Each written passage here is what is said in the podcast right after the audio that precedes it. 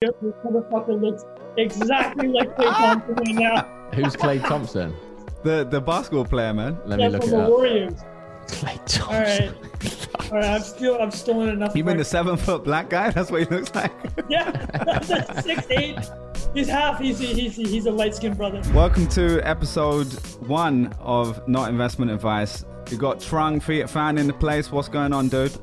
Yeah, what, uh, what's happening, fam? Just had a Red Got- Bull. We got Jack Butcher in the place. What's happening, man? Nice to be back, gents. We can start off with the best bad investments if you guys want, but um, this was an idea because we it's not investment advice. It seems like last time um, a bunch of people were taking things too seriously. So uh, we want to make sure everyone knows how ridiculously stupid we are with the investing side. So we're going to share some some stories and anecdotes. So I mean, yeah, maybe we'll just kick it off. I mean, the the first thing to call out is is uh, Trung.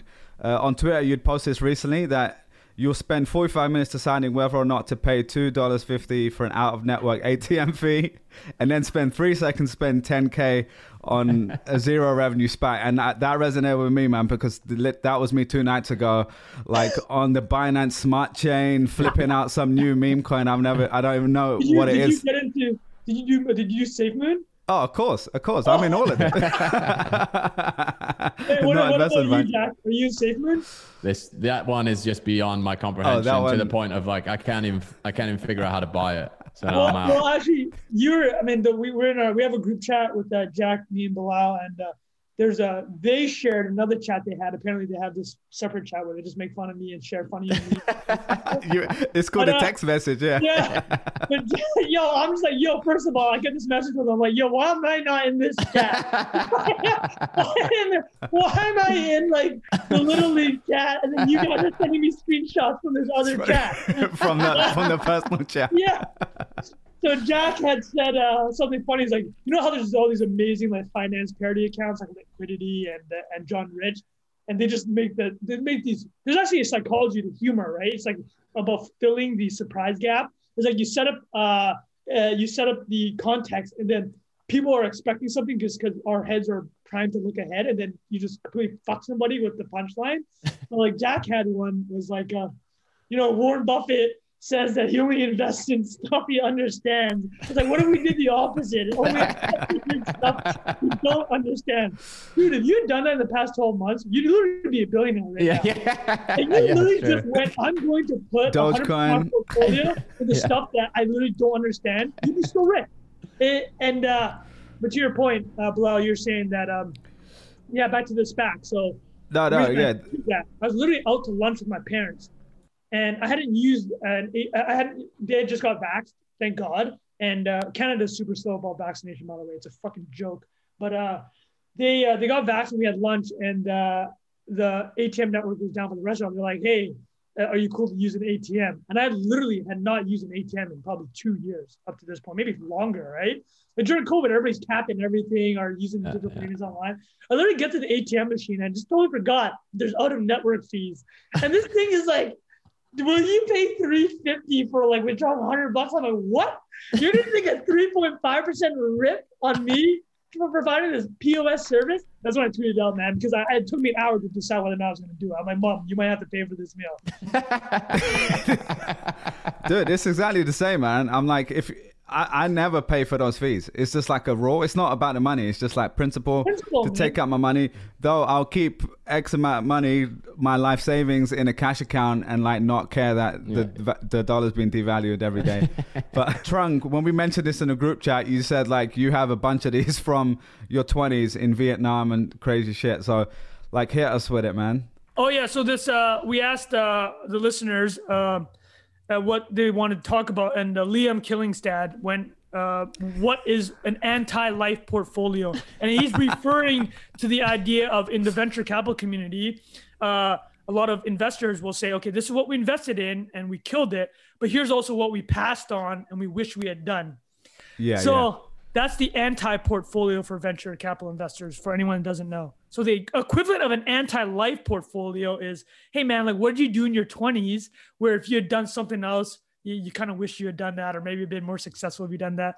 holy shit did i throw away my 20s man uh, it is a complete disaster so i went to university to study uh, med school and then in the first semester i almost failed calculus so i'm like fuck this i'm out and uh, i went to study history which is like the biggest joke of a uh, of a major ever right and i literally set my schedule based on if the class was afternoon. Like it had to be at between one and five.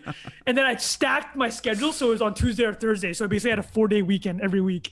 And uh and it's just a complete joke of a career in university, right? So when I graduated, my dad's like, okay, you know, the whole Asian thing, you know, doctor, engineer, lawyer. He's like, okay, let's split the difference. Like, you didn't want to become a doctor. You took your history course. Will you become a lawyer? Because history, a lot of history majors go do their LSATs. And I'm like, okay, sure, I'll do my LSAT. But then I also did the LSAT and then moved to Vietnam. which oh, is, switched it up. Yeah. So this dude, my parents were Vietnamese refugees to Canada, and they had spent their 20s trying to get out of the country. And they're looking at their dumbass son who's going back to Vietnam and with no job. I had like $4,000. And uh, and just the, the biggest the like i mean listen i met my wife there and i had an insane time and i'd probably do it again but if you're talking about anti-life portfolio the big mistake i made was i had no assets when i was like 26 27 and this would have been about 2010 to invest in this like insane bull run right yeah. like nothing was compounding like we just talked about like buffett advice i was doing none of that nothing was compounding for me uh, post graduation until like oh, like six, seven years ago when I moved back to North America. So like that's my anti-portfolio. Like I, I completely threw away any asset accumulation in my early 20s just to dick around in Southeast Asia and be a total knob. How long how long were you there for? Five years. Dude, I oh, was damn. making I was making a thousand US dollars a month, which is like, I mean, that's king money in Vietnam, son. Yeah, you live in the like, life. Yeah. I, was, I was living large and I like eating lots of, uh, you know, Vietnamese, delicious Vietnamese food, but like like by the end of it at zero dollars and then end up doing a master so i'm like almost 30 with tons of debt and like i'm not invested in these fat tech stocks right so that's my anti-life portfolio and, and that's funny bilal went to work at google in his early 20s so i think we should talk what's your anti-life portfolio it sounds like it's much more lucrative than mine no but the crazy thing for me is that my i grew up in a household well my family like were kind of middle of the road. Like they were also working class immigrants and then kind of graduated to the middle class. But but um, they didn't really believe in stocks and shares because my dad, even though he worked in a bank, like he he literally lost like a bunch of money in stocks and shares because he was reading a newspaper and stock picking. Wait, um, yo, hold on. We need to talk about Mr. Zadie's portfolio. Like, oh what, yeah. What, what, was he? What did he get burnt on with that? He was telling no, no. To, to be fair, I mean he's a really smart guy and he you know he follows the markets and everything, but just you know, there's not as much information back then about like you can buy the ETF and buy the whole market and stuff like that. So he was probably buying like Abbey National Bank and Virgin or whatever. And some of them probably did okay, but it was not the last 10 years, right? And now in the last 10 years, we all look like geniuses because the market's good. And so, but then thankfully for him, he did actually invest in real estate and they retired off that. So that they, they did pretty well. But um, yeah, for me, I didn't use my pension in the UK, call it private pension here, 401k. And I literally, all I need to go into the Google internal network and select 0%. And Google would have put three or 4%. Matched of, you like, of your salary. Yeah, yeah, just straight into my. Well, how long like, were you there for? How long were you at Google? Seven years, but seven and a half years. but no, no, that was only the that was only the first couple of years, and I was like right, 21 right. years old, so I didn't know like Dude, what I was not doing. The, uh, you're not the first person I've heard that from. I, I when I went to work at a quote unquote real company, yeah, I had yeah. no idea about the match. Like they talk about it, but they also don't like really push you to do it. They don't really. They don't tell money, you. Right? They just yeah. They should just tell you like select this, tick this no, box, and you get money coming in. yes. That's the true. Default should be yes. That's true. Yeah, so that was a big mistake. But in the grand scheme of things, it wasn't like a crazy amount of money, especially in the first few years. My salary wasn't like crazy high in the beginning.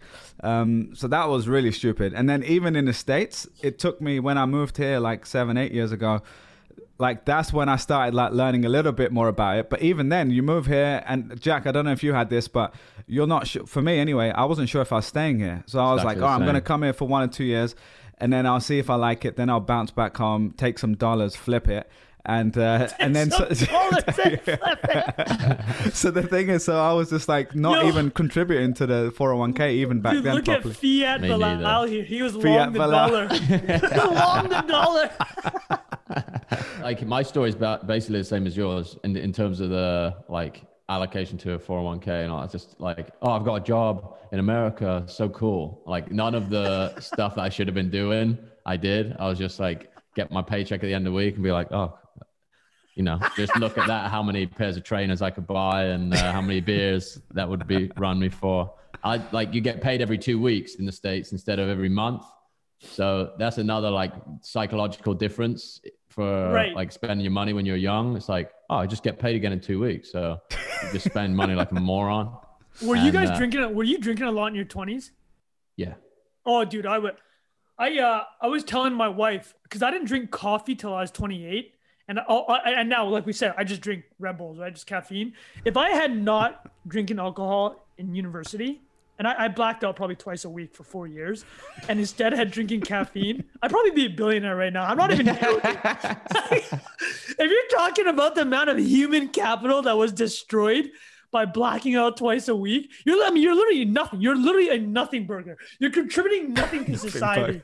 Eh, but if it had been caffeine, bro, yo, how fat would that Different- podcast have been in different level. university? Yo, so Trung, you also mentioned something about um, I don't know if you're allowed to say the amount of money, but it was uh, Apple stock or something, and you had like straight paper hands. I Oh, we're just talking about the dumb. We're, we're talking about how like dumb, like just. uh We're talking about. I mean, I'll, I'll, what I'll bring this back to is this is anti-life portfolio. This is an investment one, and everyone has this story though, right? Like it's not to me. You know when everybody was playing uh Texas Hold'em, and then your friend would come and be like, "Oh my god, you gotta listen to my story about Hold'em." Like you know what the fucking story is gonna be. The guy's a head in the hand, and then he loses on the river, right? Uh, it's the same fucking story every time, and then you're like nodding your head, like, "Oh man, really? That that's crazy, dude." Whoa, like pretending like you care. So my investment story is like the equivalent, right? Everybody has the same investment story. Is that they invested something and then they sold it, and then and then and then a year later it like completely blew up, right? Like I, we were gonna talk about. I know you have one, Bilal. I'm sure you have one, Jack.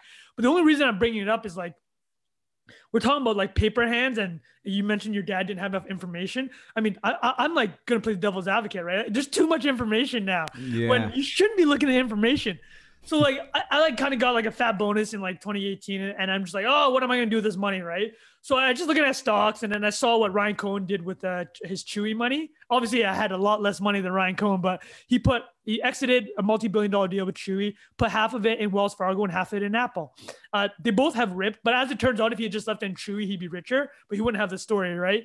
Um, so I'm like, oh, cool. I'm just gonna put like pretty significant six figures into Apple. Uh, but like, I'll have the app on my phone. I'm like, okay, you know, put into Apple. And then this just speaks to the fact that there's too much information now. Like a day later, I read a Zero Hedge article about like China trade wars. I'm like, yo, dude, yo, Apple's going to zero, son. Apple's going to zero. And at that time, it's the biggest like single investment I ever made. I'm like, yo, I can't do this.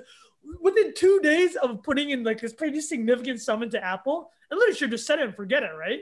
Uh, at the time, it was worth 500 billion, so it would have been up almost five times now.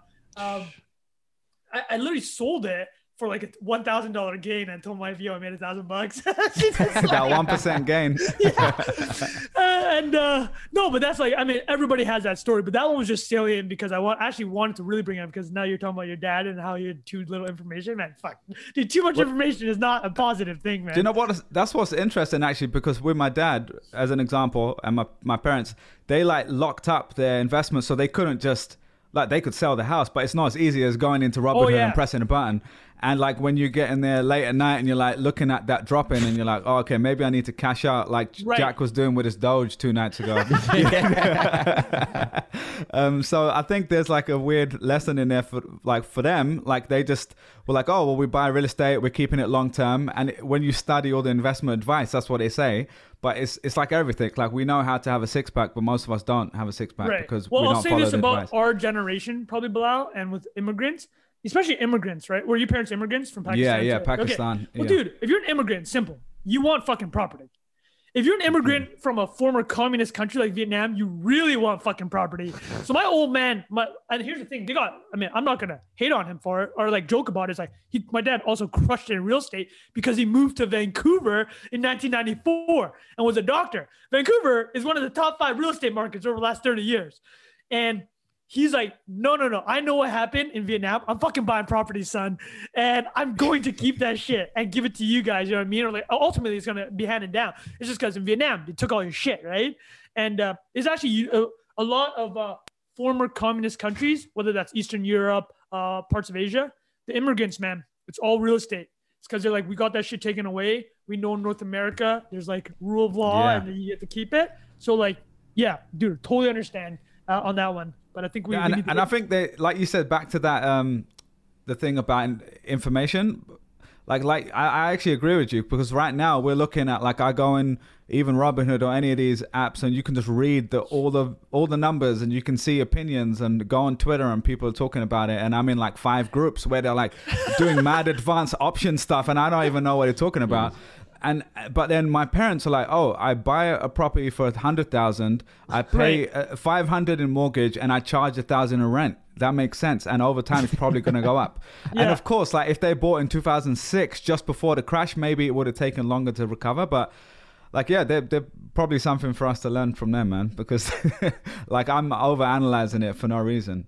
Well, Jack, Jack, what's your kind of like other than the the the four hundred oh one k? Like, what's something that from your twenties you you totally guffed on, or or like not necessarily even regrets, but you're like, fuck, if I just done this. I think, uh, I mean, I was definitely late to the game in general. Like investing, like my family, military parents, both like good pensions. Like never, I don't think had to think about like I have to build some like custom retirement strategy because it's like it's taken care of. You're not you're not thinking about like oh right right the government's got you covered. Yeah yeah you you got a military pension. You did 22 years. Like you're done. You're good.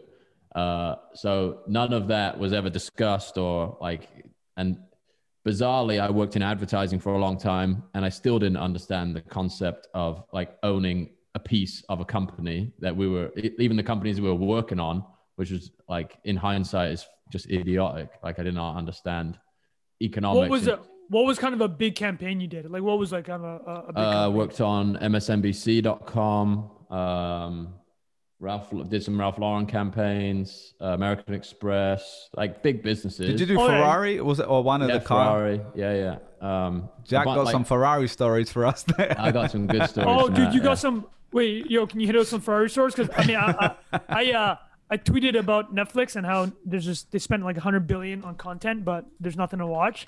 there's literally nothing to watch on right, it right. except for literally F1. F1. I knew nothing about F1 until I watched it. It's incredible. It's so good, dude. I love it.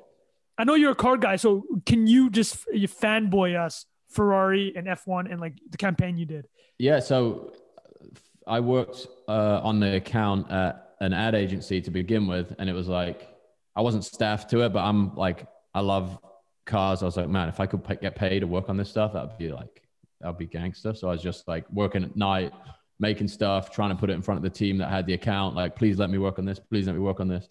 And uh, eventually, just persistence. They're like, okay, fine, you can work on it. But, uh, and uh, we, I mean, we did all sorts of stuff for them. We did like race coverage. We did um, car launches. We did like shoot social content. So I did a nine thousand mile road trip with a with a car across the country. Like Wait, shooting. hold on a second. You did That's a nine thousand. Well, we didn't drive the car. It was in a truck behind us, but yeah, we we like drove nine thousand miles and shot a car and like how how long was that? That's incredible, man. How long was that, that experience? Are 40. you kidding me? Yeah. That's Yo, crazy. Damn, dude. That's on the road for forty days. It was it's a crazy yeah. That like that would be you could we could talk about that for a long time, but it was nuts. Like I was. No, we should talk about it. Hold on a second, man. Was it the Ferrari race car that you guys? No, it was a road car. So it was a GT car. Um, okay. Uh, yeah, it was it was cool, man. Um, but agency game is very very tough to. That was I was like running my own agency at that point too, and it was like, right, not, uh, not a lot of the people that you used to work for, or like your clients in the past, or people that you've interacted with. Uh, do you are you still friendly with a lot of them, or or, or, or a lot of stuff of you did? Okay. A few of them, yeah, and uh, you know, it's uh, it's a totally different world, man. Just like people see the world so differently. It's bizarre. Like I think um, working in a small business or working for yourself, like it is a completely different. You you get indoctrinated with a completely different worldview Right. really fast. Is there Uh, any uh is there anyone that that you kind of had beef with or like a friend of me where like you visualize values taking off and you're like, yo, what's up, son? what's up now? Uh, I won't. I won't name names, but there was one person in my whole career where um, I wanted to change jobs within the agency I was working at, and it went down really badly. I mean, I some of this is on me too. Like I didn't handle it like fantastically well. But the conversation we had um, when I basically had to come and deliver the news, they told me, "I decide the trajectory of your career." Like Oh I can't remember that's- the exact language, tough. but it was That's like tough. if you Yo, dude. like don't do things without my approval because I determine like you know you'll never work in this town again type conversation. That's Yo, what And, they uh, don't know is this, man. If you can make it on the internet, you can make it anywhere. No matter Yo, where you live, mate. You Thank think I need to make it inside these four walls? Yeah, Dude, hold on a second. So, so basically, anytime you're uh, tweeting a, uh screenshot of how much money Visualize Value is making, it's a subtweet to this individual. Well, you know what? I don't hold a grudge, but you, you asked me a specific question, so I uh, I dug that okay, one out of the enough, archives. man. Yeah, It'd be funny if you know how Jack. I think on one of your accounts you just probably follow yourself, like Visualize Value follows you. But if you just had two, you only followed two Yeah. people, it would be yourself and his one hater, just to make sure everyone knows.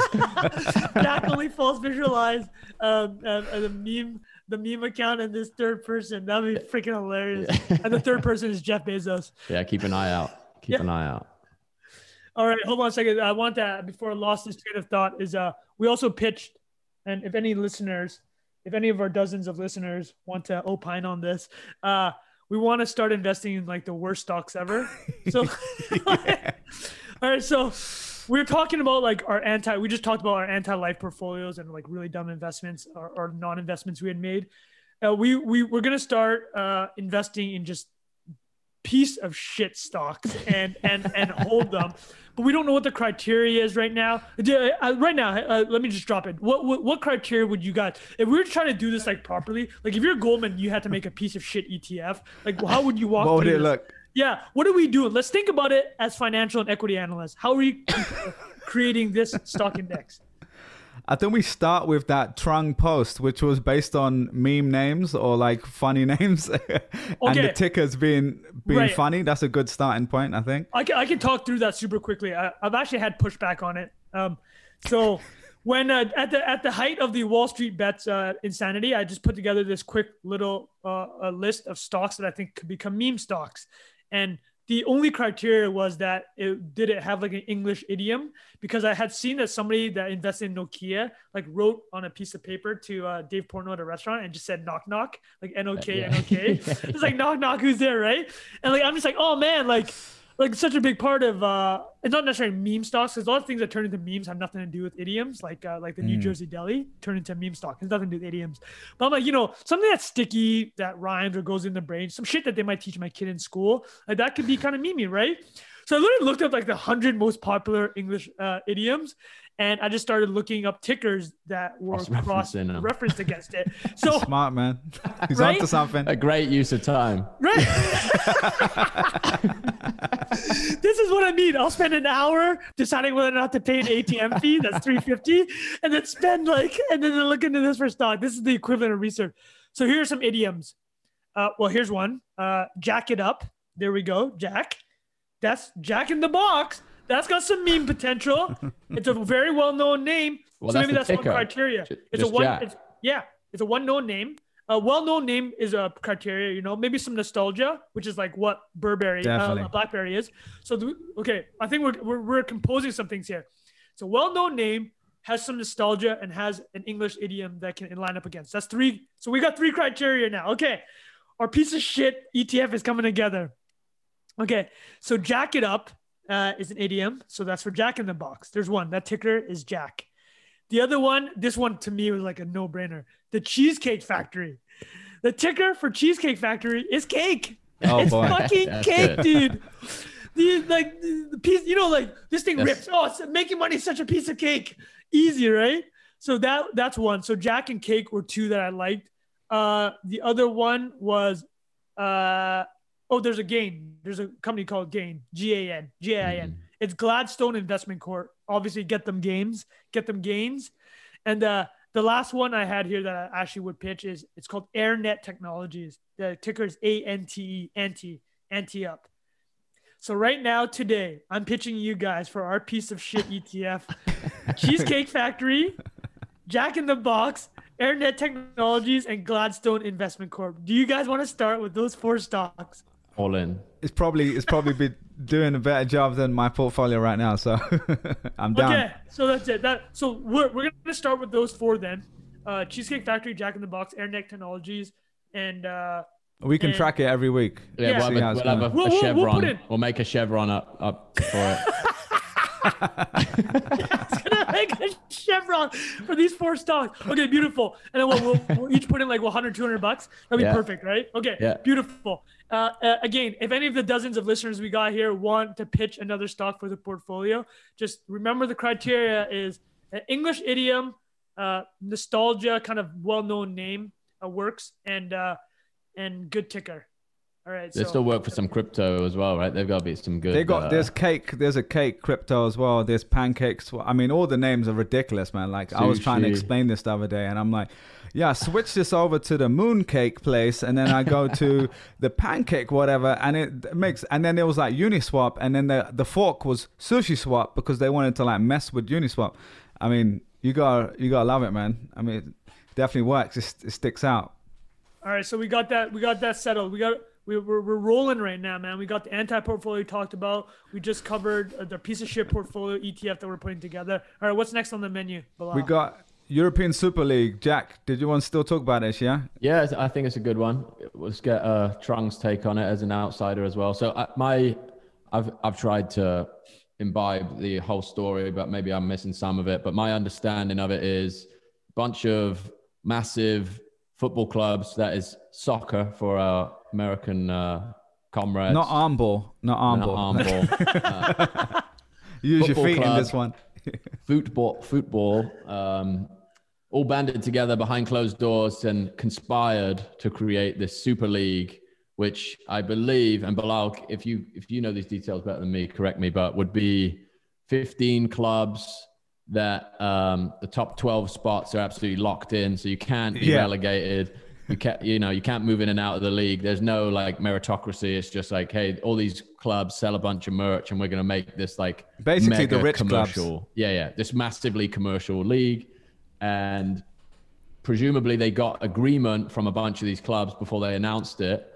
And then they and then what was it? They came out maybe middle of last week with the announcement or end of last week, and the fans and everyone just went mental, Mental, yeah. And I think within basically two days, it's already disintegrated. it's like control Z. It's like okay, you. everything's I'm a, I'm come a, back. okay, I'm a total outsider here, which is beautiful because I think a lot of people are going to be outsiders Yeah. to this, and they they saw the words European Super League, right? It sounds ominous as hell. It sounds like the Death Star. it So- sounds like a crypto coin. So okay, so first of all, we we just need to understand how popular football, like real real football, is right. European football, it's just Yeah, insane, yeah. right? Fans are completely nuts.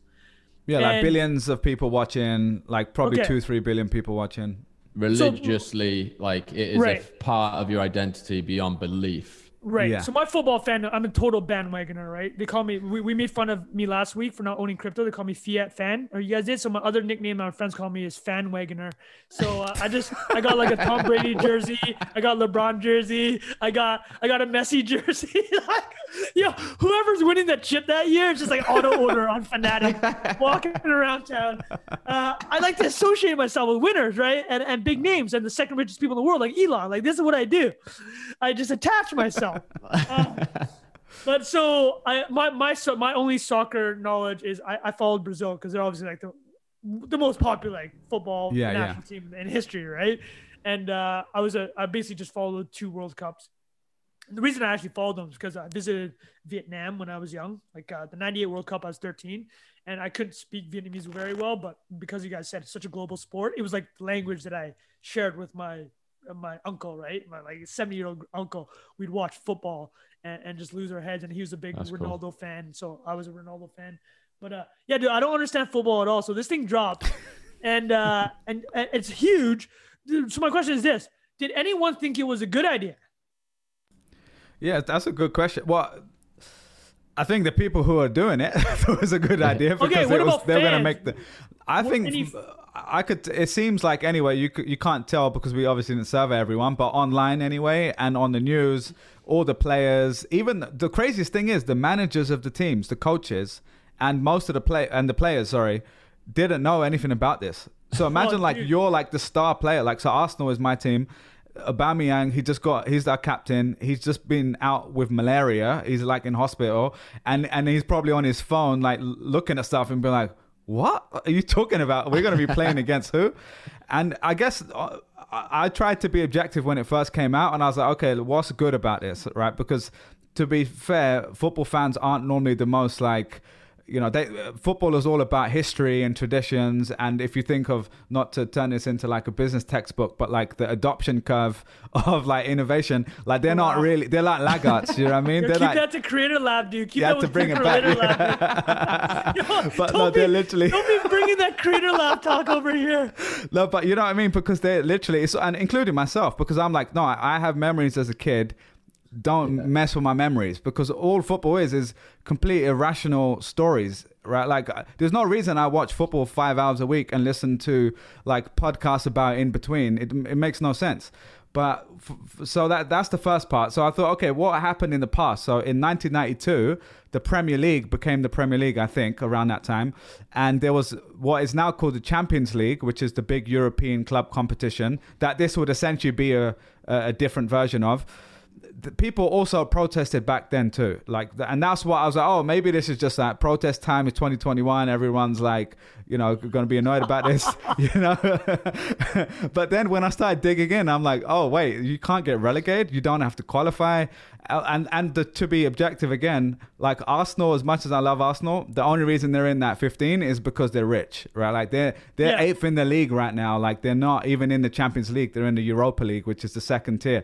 So I'm like sitting there, and also Spurs, our biggest rivals in there. I'm, I'm like, okay, they obviously shouldn't be in there. So it's just like this crazy thing, and then within a couple days, you start seeing all these details, and it leaks to everyone. People are protesting outside the stadiums. Um, like it's pretty crazy, and like the government uh, start to intervene. So Boris Johnson is like, we can't let this happen. Bojo? Bojo, yeah. so it was it was a pretty sh- it was like a shit show, man. And, and But just just to summarize, the reason why is this negative for the other teams? For the, can you explain? I, Yeah. I read it briefly, but I would like to hear what is what is wrong So- with what's happening. Yeah, my understanding, Jack, feel free to, to share if you know mm-hmm. as well, is the main reason is there's you're taking away competition. Like you're and the current competition that is already in place, the Premier League, even if those teams, the, the six teams that had agreed to be in this kind of elite European league, even if they're playing in both leagues, they're not gonna be really taking that one seriously, right? Like if they're playing every week against Real Madrid, they're playing the best players, and then if that's where the money's being made, so that's one part. So there's there's I, don't know if you saw this, but Leicester City they won the Premier League a few years ago, and that was this amazing romantic story of this tiny club in comparison to the Giants winning. And that's like not to be too romantic about it, but like that's what sports about. Like the small guy can win, and uh, you know if you're a well-run club, you can punch above your weight. And by doing this, it would be moving away from that. Uh, it would be all about who's got the most money and who's going to like optimize from that side. And then, um, yeah, there's a few other things, but go on, Jack. Was there something Oh, you had? one of the things, like one of my uh, favorite comments I read on it was, and this is all driven by the billionaire owners of these clubs, right? Like, I don't know the history of the financialization of football, but over the last couple of decades, people have been able to come in and like buy the franchise or like control the franchise. And this is a bigger theme of like the financialization of everything. But this one guy wrote a comment. He said, What these people need to understand is that they do not own these clubs, they are temporary custodians of these clubs. Right. And that to me was like, you know, that sums it up really beautifully, I think. It's like these are not like financial assets that you can trade, or maybe in the short term you think you can. There's like, there's more meaning underneath these There's culture. There's history. There's Yeah. like fandom. So, I, so I actually had a question. that's Not necessarily related to this, but how do you do football fans in Europe feel about LeBron James owning like part of Liverpool? They're just like, who the fuck is this guy, or do they not? yeah. care? I think irrelevant. most people probably don't even know, but the Right, ones who do, I think they. I don't. I don't think it's negative. Like I think most people are like, oh, that's kind of cool. He's obviously one of the biggest superstars in the world, and he Right. owns like a part of Liverpool, right? So it's Liverpool's kind of this club that is like at least they've got mad history. And even as a neutral, like or as an or as a rival club, if you can call us that anymore, like Liverpool is still you kind of have respect for them because they've been around. Whereas like Man City and Chelsea, they were like just bought by oligarchs and you know like the Middle Eastern like Asian, uh, and there's dudes. some bunch of Asian owners, right? Like PSG Yeah, I owned think- like Qatar and like a Exactly. owner. Okay, so I had a question for Jack then because he is also Mr. Meme guy too. So were were there was any part of this where it literally got memed out of existence, where the memes were just so good, or is it just like just like more like common sense? No, there's some good. like There's some There good were some great memes? memes. To be There's fair. some great memes around. The one that comes to mind, there's this guy, you know, uh, Eddie Hearn's Trung. No, I don't. He's like this just character uh, The boxing, boxing guy. promoter. Okay, he's okay. like, he's just like real, like, I don't know, like, I don't even know what adjective I'll use to describe him. He's just Jack like one the of the lads. Yeah, just one of the lads. He's like very relatable, like cheeky bloke. And there's this Twitter account called No Context Hearn, and they just clip out these like five or six so second good. clips of him, and then people just add comments, and he, it just those things, just the trajectory on those things is just class because even without context, that thing is funny. But then when you put it into like you know, you uh.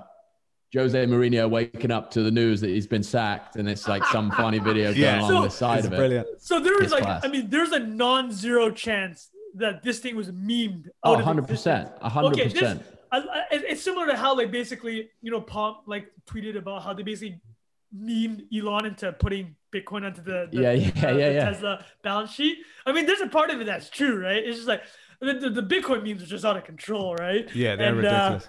And obviously, I still have zero, but we can talk about that next episode. Uh, so no, so that's But there was amazing. there was one one of my favorite memes that was again because it was about Tottenham because they're big rivals and fuck them. But but there's a the guy is Jose Mourinho. He's the manager or was the manager, and he just got fired, which was already a crazy story in itself because everyone could see it coming before he even got hired.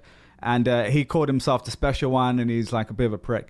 And um, so he he basically got fired in the time that the announcement happened around that time. And the, the, the joke was that he's going to be the only only super league manager that got fired and he's the special one. And it's just like yeah this is there's just so many of those. It's- it's I, I brilliant. love uh, man that makes me so happy that like memes played a non like uh, a, non-zero part in like shutting this billionaire attempt at uh, creating a super league. So actually uh i actually tweeted something earlier in the week which is very finance related but like so i and I want to ask Jack about this because he's also, aside from being like the visual artist master, the uh, Oscar Academy Awards master, the memes master, and uh, and the course, he's a course master, right? So I took this stupid course called this the Charter Financial Analyst course. It, it just a TLDR is you take three tests uh, over like multiple years and you study thousands of hours for each test and it's like it's like the golden designation in the finance industry but apparently it doesn't help you make good investment decisions when it comes to apple after reading zero hedge articles. But so i have this designation and then i spent all these hours i paid like a thousand dollars each test or five hundred dollars each test to do it. So drop 1500 bucks spend a thousand hours doing the test. But then to, to have the designation where the real value is you get to put you probably seen these on linkedin right? It's like the name and then comma CFA, CFA. afterwards. So it makes it look like you know what you're talking about in finance. I can tell you right now from personal experience, you, it doesn't matter. Like, I can tell you right now from a sample size of one, having the CFA designation does not know does not mean you know how to invest. So I got really annoyed because they emailed me, and it looks like they have some AI scraper where they just scrape LinkedIn. Find anybody that has CFA, and then they literally just take screenshots and be like, "Hey, man, like you're claiming this. Here's an email PDF, and we know that you're claiming it, but you haven't paid your dues, which is 275 a year. This is how they get paid. They make 300 mil a year, right? It's part of their. I mean, it's, it's a great business, to be quite frank. My God, yeah. So I tweeted out, and uh, I actually got since I have apparently a lot of uh, uh, uh, you know investment community followers. I hope none of them are taking our investment advice, but uh, it's in the podcast name, but we don't have to put a disclaimer. So I'm just like, F it. Like, I'm not paying this. I'm going to put the money in Doge, uh, the 275. It's going to be, it's going to be worth way more anyways. Uh, but then I'm like, you know what? I'm just going to make a meme school. Uh, I'm going to make my own designation, a CFA competitor for memes and movie quotes, right? Just so you can be very effective to pump stocks or like uh, tell stocks in a different way, just like we use memes to shut down the Super League. So my question is to Jack Butcher, who's done seven figures in courses.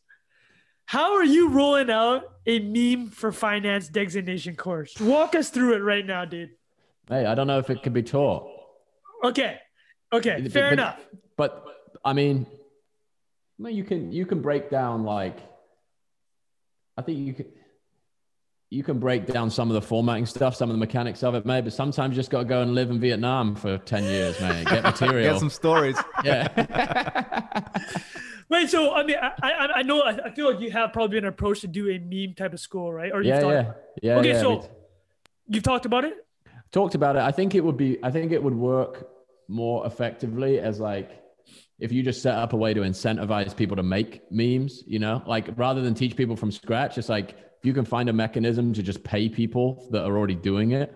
So I Oh, this is that- interesting. yeah, like you could say, hey, we want to tell this story or we want to draw attention to this thing, and we crowdsource this stuff, and then we distribute, um, you know, we distribute payment based on the quality of the stuff, even uh, in post.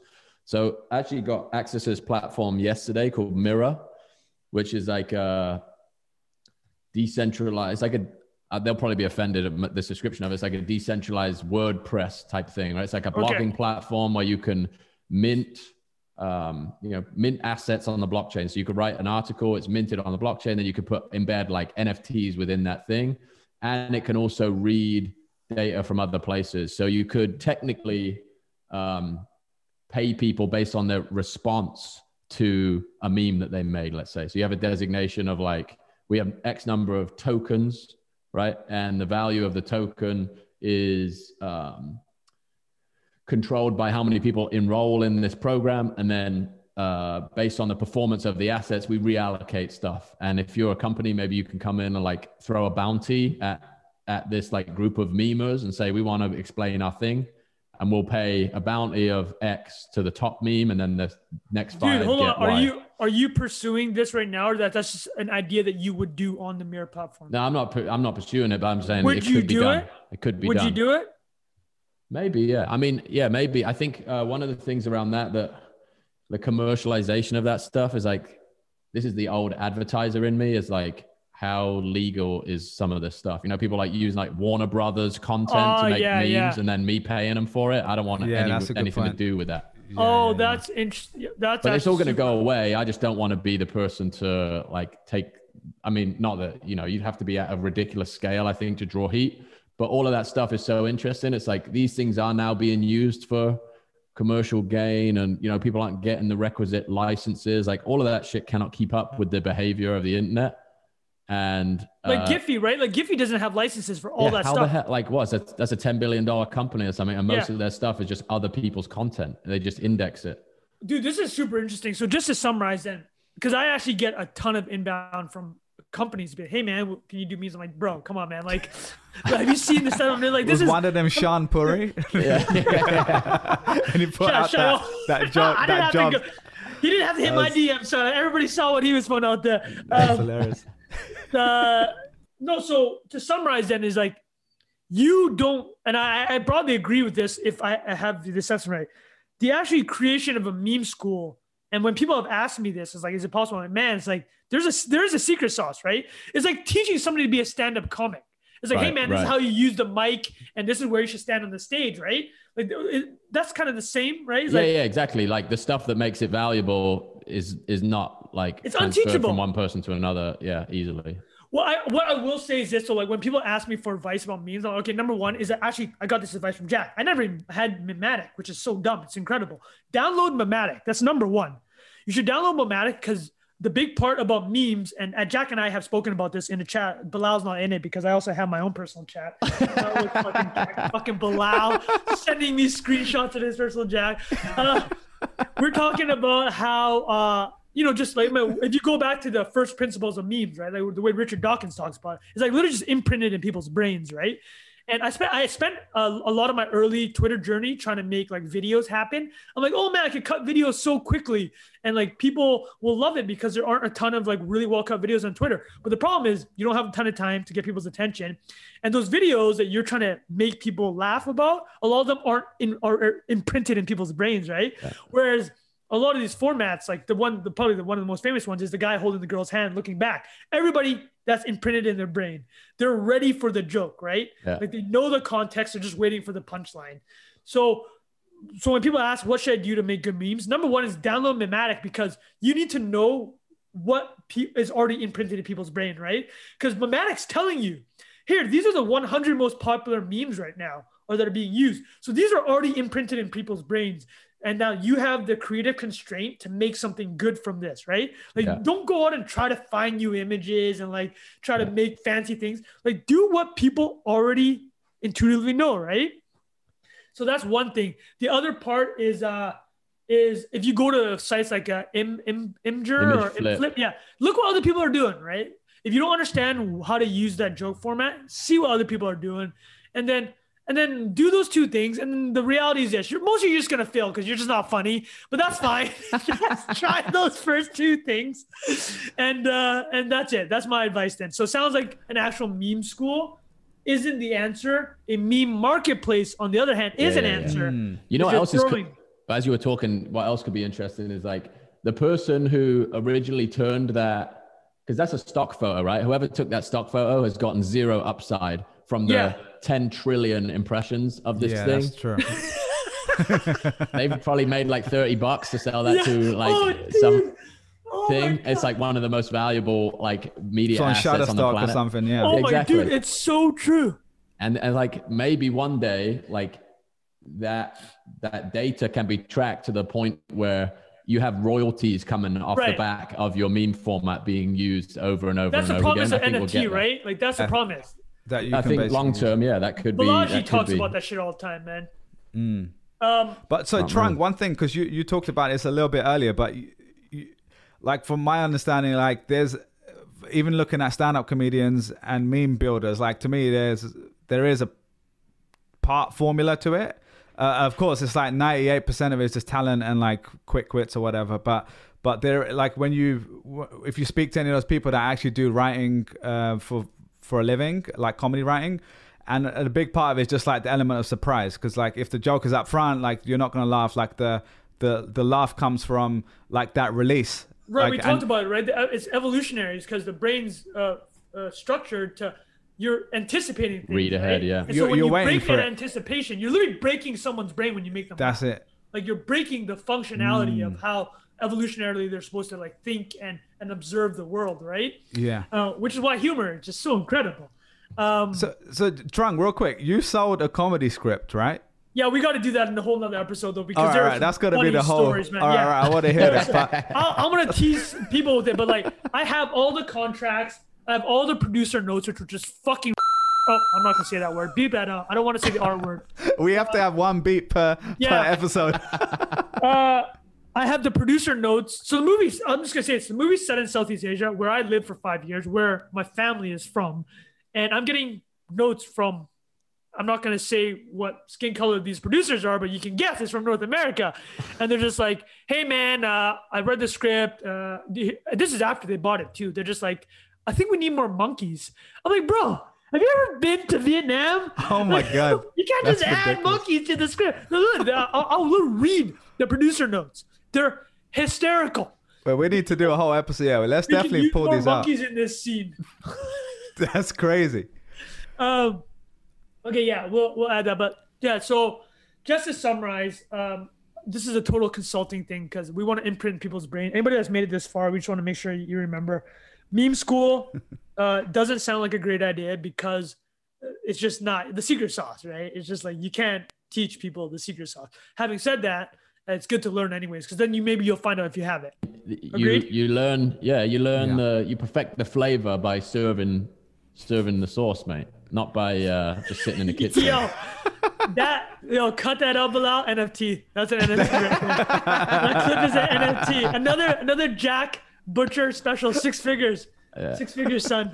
The next one we had the question from we already did the anti-life decision portfolio, which was really funny from Liam. Uh, Active Recall said, "What was your day to day like five years ago versus now?" Oh, this is Quite great. good question. Jack and I are, are both parents now, so I think. Yeah, well, go for it. Just kick off. Bilal, you go first. Oh, actually, I'll do Bilal. Nothing has changed. Okay. so, to answer the question, I'm going to answer Bilal. His life is exactly the same as it was five years It's still ago. brilliant. Still Yeah. living a good life.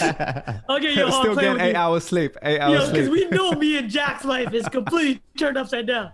But hold on, Bilal. What, what, what would just give us the five years ago versus now? Was No, I, I mean was it's bo- close? it's boring, but like yeah, five. What was that? 2016 to now. Yeah, I was still working at Google, d- selling clicks for a living, which was great. And uh, apart from that, yeah, I was already started the podcast, living in New York. It wasn't that different, except But now I much of don't it- go to a job. Were you going to the office every day? Yeah, yeah, I was going to office and yeah, all that fun stuff. But yeah, it wasn't that crazy different. I, I guess now, yeah, five years later, I've self-employed. I have a podcast. I work from home. I travel, whatever. But not like you guys. Not like the 32 wake ups every night. That's the big difference. No, but hold on. So, uh, yeah, so you still have obviously your side advertising business. How much time a week do you spend on that? uh, like a few days a week, I, I spend on Is that. it just and then- automatic now? No, not automatic. I still have to turn up once in a while, but it's it's not like I don't have to be at my desk nine Do to you six have every day. employees? Are you employing people? No, no, I, I keep it lean, so it's just oh, it's just damn, son. So this is yeah, just yeah, you. yeah, yeah. It's just me, and then I bring in like freelancers when when I need it. Okay, and uh, okay, that's amazing. And if anybody hasn't read it yet, Bilal was interviewed by Spotify about how he he gets uh, podcast interviews. No, seriously, you guys should read this. And what's the reason I'm bringing this up is twofold. So the first fold is this: last episode we said that it, we were creating the least actionable podcast ever, and then Bilal goes out and makes the most actionable article ever about how to get podcast guests. It's a really good article. Uh, the reason I bring that up again, the second fold is this: so you're spending two days a week on your job, uh, which pays the bills presumably, and then is the other three days a week using this article that Spotify wrote about, chasing down podcast guests. Is this about correct? Pretty much. No, I mean honestly, the, the the podcast guest, I will say the guy who wrote it, he did a great job, but it was I, I didn't write it. It was like he interviewed me and he just wrote a bunch of stuff out, which which was great. But yeah, I don't know. I mean, I think my I don't even know what I do during my week. Like, I, it's not one schedule. I just kind of like, I there are like a couple meetings that I go to every week, like two meetings a week that I really, and that's kind of a something I've really optimized towards. Like, I don't like doing meetings that I don't need to be in. So that's been kind of like the core uh, one of the core principles of like spending my time. And then yeah, the rest is I try to like have like creative time because I like to do like I write, I do the podcast stuff, I do interviews. And then like other like I watch Arsenal games during the week, which is a big part. so yeah, that's that's pretty much it, man. All right, fair enough. Uh, way too actionable though that article. this way, I, I read that thing and I'm like, dude, like we're out here. It's actually being- useful. we're the most you're killing the brand. unactionable. Yeah, like uh, this guy's making actionable content. It's very, it's very difficult for people to hold both ideas in their head. Like, what are we really? We have a brand problem. well, we got we got this for the least actionable, and then Create Lab is very actionable. Okay. So Fair, like balances fair, fair. out, balances out. Okay, now we got Jack Butcher. How different? I mean, your life, your life is completely different. Yeah, totally different, man. I lived in uh, Brooklyn, down the road from Bilal five years ago. We didn't know each other though. Um, What was I doing? 20. I would have been working for an ad agency, taking the subway to work every day, grind it out, mate. Up at up at six, home at ten. Whoa, dude, Yeah. seriously? Just brutal. 16 Um, hour days? long days, mate. Long days in the city, and uh, yeah, living in a little apartment. Now I'm in sunny Nashville, mate, in a house with bedrooms. Go on a walk every morning. Got a baby. It's Um, complete. Yeah. I mean, your completely your life different, is mate. totally That's different. been a big change. Yeah. Huge, mate. And uh, work is obviously totally different. Don't uh, no client work right now. Um, just uh, You literally, yeah, man, you making literally, you as we go. 180. If you Yeah. had told yourself five years ago what you'd be doing now, and then particularly about the NFT part, if you, if I, if I flew back in time and went, "Yo, Jack, what's up, man?" you're gonna sell a tweet one day for 150k. It's still going. yeah, Yeah, yeah. yo, bro, how quickly would you be calling the authorities? Like, yo, this is crazy. There's this crazy Asian. He's accosting me. Quickly, man. Yeah. Unreal, No, totally eh? different, man. So, I mean, I, I mean, not just my situation, just the way the world works. You know, like Yeah, in yeah, the last five years, it's just absolutely like been turned on its head. It feels like. Well, the thing is this, though, you- nuts. You 180'd into the wave, right? Like, oh, you Mhm. could have 180'd in a lot of different ways. Like, bro, you could have. I mean, I mean, you turned it around and you literally caught the wave. Yeah, yeah. Like you you're could- the forefront of creator economy, seven figure courses, forefront of NFTs. Yo, I'm riding your coattails, son. Yo, I'm riding your coattails. Mate, you've been you're on CNBC every week. Yo, but man, yo, that, that that's not getting me in the Academy Awards, Oscars, uh, the actor box, bro. Just until next year when they get you to make the memes for it, man. Just, That's uh, true. just wait, man. They're gonna be That's listening for true. this. Exactly, mate. So, Trung, what about you, man? What What was your life like five years ago? I was living in Boston, uh, working for a fintech company. It was literally based in Harvard Square. It was actually so the, the company itself had a really good pitch. It was actually a really smart pitch. It actually helped it get acquired by S&P Global, the finance uh, uh, analytics company.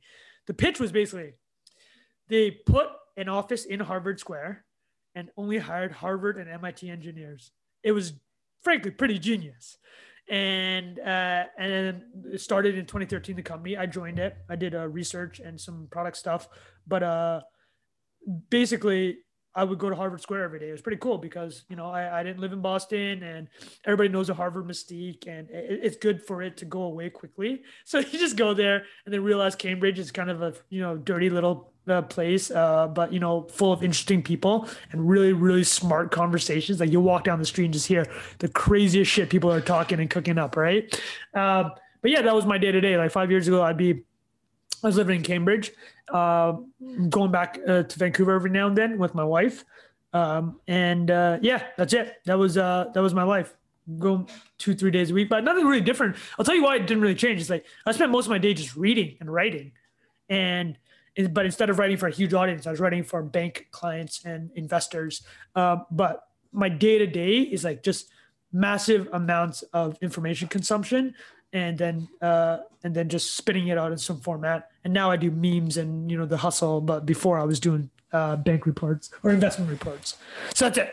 That's my life. Well, wait, when did you have a kid though? Because that that was a 2018. Yeah. All right, so your lives are a lot different Yeah, now. No, then you add that. Then, yeah, you, you add. but the whole thing is, I work from basically home the entire time. Like, my kid's been alive, right? I basically set up an arrangement. I've been from home, so when people ask me during COVID, when people have said, "Hey, man, what's changed?" I, I kind of feel bad in the sense that like almost nothing has really changed in my day to day like life. Right? It's like I was actually kind of moving towards a remote life. Like that's what I wanted, hmm. and it's actually how I ended up at the hustle. Like I wanted to be able to live in Canada but stay connected to the U.S. market, and I'm like, what can I do in Vancouver, Canada, and stay plugged in? Right? It's like write business and tech for a publication based in at the time San Francisco. So the world kind of converged to like obviously for the worst reason ever, but that was like my thinking. And then the kid. So yeah, obviously huge change and just got keeping this thing alive, right? I don't go out anymore. That's it. Keeping this thing alive. That's it, man, it dude. sound- I mean, Jack, you make you're it sound like a like a Tamagotchi, dude. That's the game. No, dude, it's like, I mean, Jack, you're two months now. It's like it's literally a bag of bones. Like Yeah. they call it, they call they call it newborn baby. They call it the fourth trimester because the reason why babies come out in nine months is their fucking brains are too big. Like uh, they're not fully developed. The rest of them is not developed. They're not. They shouldn't be leaving the mother's womb. It's it's just that because if we let them keep developing until the the rest of them is ready, they're not gonna be able to leave the mother's womb. Right? There's, their heads are too big. So like Jack is still in what is called the fourth trimester. Like babies are still meant to be de- or should be developing biologically within the womb still. They're just the rest of them are just so unformed and undeveloped, right? So you know, Google the fourth trimester, and uh, that's what that's why when people are asking me what was the first three months, I, I'm like I, I cannot express this any other way. It's screwed, but my entire job is like keeping this thing alive, right? That's it. Like that's that's my entire job. Let me call it this adding- thing. yeah, Yeah. Jack's selling six figure NFTs while he's keeping his kid alive, which is incredible. Well, I'm I'm it's a very Pareto situation over here, mate. My wife is doing everything. Right, right, right. Fair. But uh you know, I try and try and swoop in and, and be helpful where I can. Well, right? I can, I can add a funny joke about you know the new new fatherdom. Uh, yeah, it's just so funny the how useless the dads are. Yeah, oh my God. Dude, it's just like the the joke I had with my wife was uh because my son would get up. We breastfed the first kid. We'll never do that again because it's just so much easier when you don't breastfeed. But uh, so she had to keep feeding, and he'd feed every two hours. My son, right? So she literally had no out for sleeping. yeah, yeah. But like after about two three weeks, I'm like I can get start sneaking in like four or five hours straight, right? That's where I'm so at. I'll, yeah. I'll like sleep and then I'll wake I'll I'll, I'll, I'll, I'll, I'll wake myself up at like 3 a.m. and just do the like the total perfunctory. Hey, do you need any help? And after a while, like she just fucking smack my hand and be like, like you can't do anything. Like get the fuck out of here. Like go to sleep.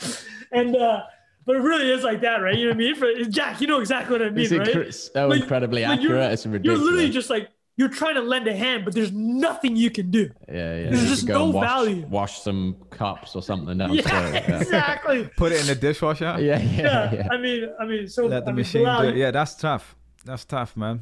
That's Mate, it. I mean, moms but- are incredible, man. If I've learned anything from this, it's Yeah. like Oh yeah, dude. just absolute freaking This is yeah. mate. Just I, incredible. Bro, so I'm pretty sure. we- Wasn't Celia? Sorry, I thought I saw Celia like sending some sort of email or like Oh, some yeah, yeah, stuff as well. She's still doing some Doing work it. as well, right? Yeah, yeah. She's she's working. He's gone. Oh, there he is. Well, dude, Uh, the, the yeah. last the last thing I'd add is uh the last thing I want to add was like uh when you so something that really uh, uh, this is a change. It's a change in my mentality. A couple things changed in my mentality. Actually, we can laugh about this, especially for any dads that are listening. The first thing that changes before I was a dad, I go to restaurants. I go to like Jack in the Box or Cheesecake, you know, like our portfolio, Cheesecake Factory or Jack in the Box, and I'd see uh, parents uh, uh, with their kids, and they'd be giving them iPhones and iPads. I literally walk in there like this judgy piece of shit, be like, Yeah, Oh, yeah, yeah. look at these parents. They don't know how to parent. They're giving digital gas. Dude, within like within like within like a six months having my kid and when he can view, I I go anywhere now and I'm slapping a phone in front of my kid, man. Like this kid started acting up, yo, phone. Literally like this. The second he starts acting up, yo, phone, son.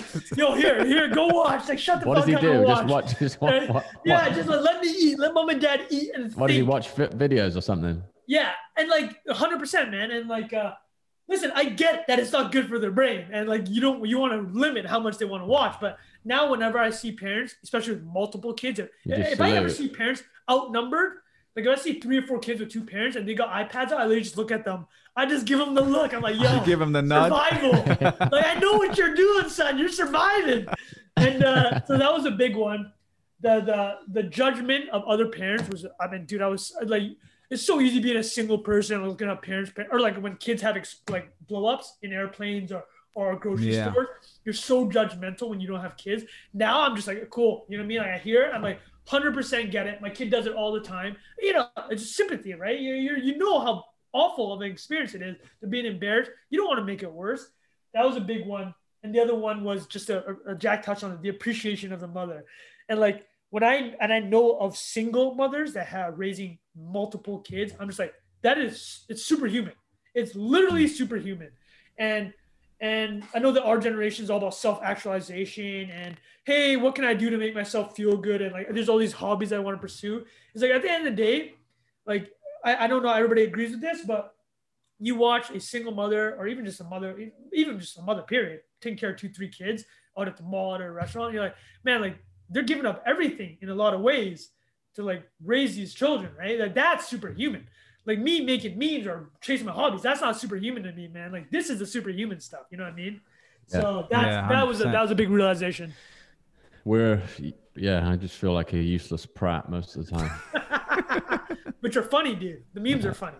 Uh, uh, so there you go. I, I'll give No, back ju- to humanity that way. Just one thought on that. Can I ask you guys? Do you think? Because a lot of our generation is kind of like we hit a certain age and everyone starts complaining. They, like you just said, self-actualization. They're looking for some meaning, and uh, you know they want to change their jobs. And I've done this. So I went from like Google to a non-profit. So I'm like 100% guilty of this. And I don't think that's a bad thing. It's just like our parents didn't worry about that. They were like just grinding out for 40 years so we could go to school or whatever. Right. But um, but I I've thought about this a lot because another kind of big macro trend is like, especially in the West, we're less religious. And I, I'm not that religious, but like we're generally less religious. We're having kids later as well, and Yeah. sometimes I just think like maybe all we all we need is just like when we do have kids, that just gives you automatically some meaning. And like I don't need to go and change my crazy career and do 180. I just needed some meaning in my life, and and that's not for everyone, but a lot of the time I no, think that I think be the case. no, I agree, man. It's like, uh, look, no, not life advice. Listen, if this podcast is called non-investment advice, you can uh, safely assume it also means not life advice. I'm never going to tell somebody how to live, right? I'm just talking my personal experience. exactly, yeah, for sure. Gave me a shit ton of per- like. I, that's not even weird. It's not even purpose. It's like, listen, I chose with my wife to have a child, right? And I knew when I made that decision that you what I didn't know what I was signing up for. I knew I was signing up for something, and it just uh, and then but when it happens, you just especially the first. I mean, Jack's going through it. When you realize how much you can operate on, like just function as a human without sleep, it, it, it does really bring perspective into a lot Yeah. of things. I mean, listen, you also lose that perspective very quickly, right? Like humans are always like grass is always green and move to the next thing. But man, it, it's a it's just a perspective. I'm sure there are other events like going to war or you know if you survive cancer, like life changing events that give you perspective. But like from my personal experience, not life advice, hundred percent complete change, just like how I think and look at everything, right? Yeah, I can imagine, man. Well, would listen, agree. man, I think that's a great way to finish this up. Got Yeah. everyone feeling the feels. Yeah, feel the feels, we got dude. we got some funny just- topics, but we can do that next jokes. I ain't just jokes. I'm not just A plus jokes, okay? time. You A got that life advice going. We're with gonna have to sermon. We're gonna have to change the podcast name, dude. So uh, yeah, this is life advice. exactly. This yeah, change it like cross out the not investment advice, life advice only. Um, yeah, we got plenty of other topics, but we can cover them I think next No, time because they're they're. I gotta say, good, like- good one. I'll, I'll give you my post, uh, my five second like post Yeah. uh, synopsis. Uh, yeah, I mean, I felt good, dude. I, I'll tell you, like just chatting about this. I don't often talk about the life of. Actually, I, I was chatting with Jack in our separate chat. Bilal, you're not in it because you're not a father. It's a, father. it's a father's only chat. It's the, Uh, the But I did tell WhatsApp group. Jack, like when, when Jack was when I first got to, to get to know Jack, and he was like, I guess six or seven months in for his wife's pregnancy. I was joking. I'm like, man, you know, we should talk about. There's not a ton of like dad stuff out there, and if there is, it's just not gonna be as funny as when we talk about it. But it's like it's fucking real, right? It's an amazing topic, and uh and it's jokes, right? It's just so much jokes. Like the iPad thing. When I tell it to other people, they always laugh because they're probably doing they're judging. But man, I'm like, I'm, I'm, you know what I mean? Like, I'm go now. I, I, I search out for parents giving iPad just so I can freaking like tap them on the back, like elbow pound though. I'm like, dude, I see you. What is that? Is that the 13 inch? Okay, that's a good one, man. Watch multiple things. But uh, yeah, that's uh, No, it's dope, man. This is a good. This is a good chat. Um, so yeah, this is another episode of No Investment Advice. You'll see us again next week. Any parting Maybe. words, boys? maybe, yeah, maybe we don't know Thank if we're doing you. this again. Thank you for listening to this nonsense. I'll Yeah, thanks for that. listening. Yeah, If this has been work great. at- If you work at Spotify and want to throw us the bag, man, we're ready. Yeah, any Selling out. sponsors. As long as you don't sell anything considered advice, we'll consider you. we only do financial services advice, like wealth management, Goldman Sachs wealth management. That's probably quite a good. That's probably quite a good uh, way to see it up. All right, speak to you next time. Bye, bye.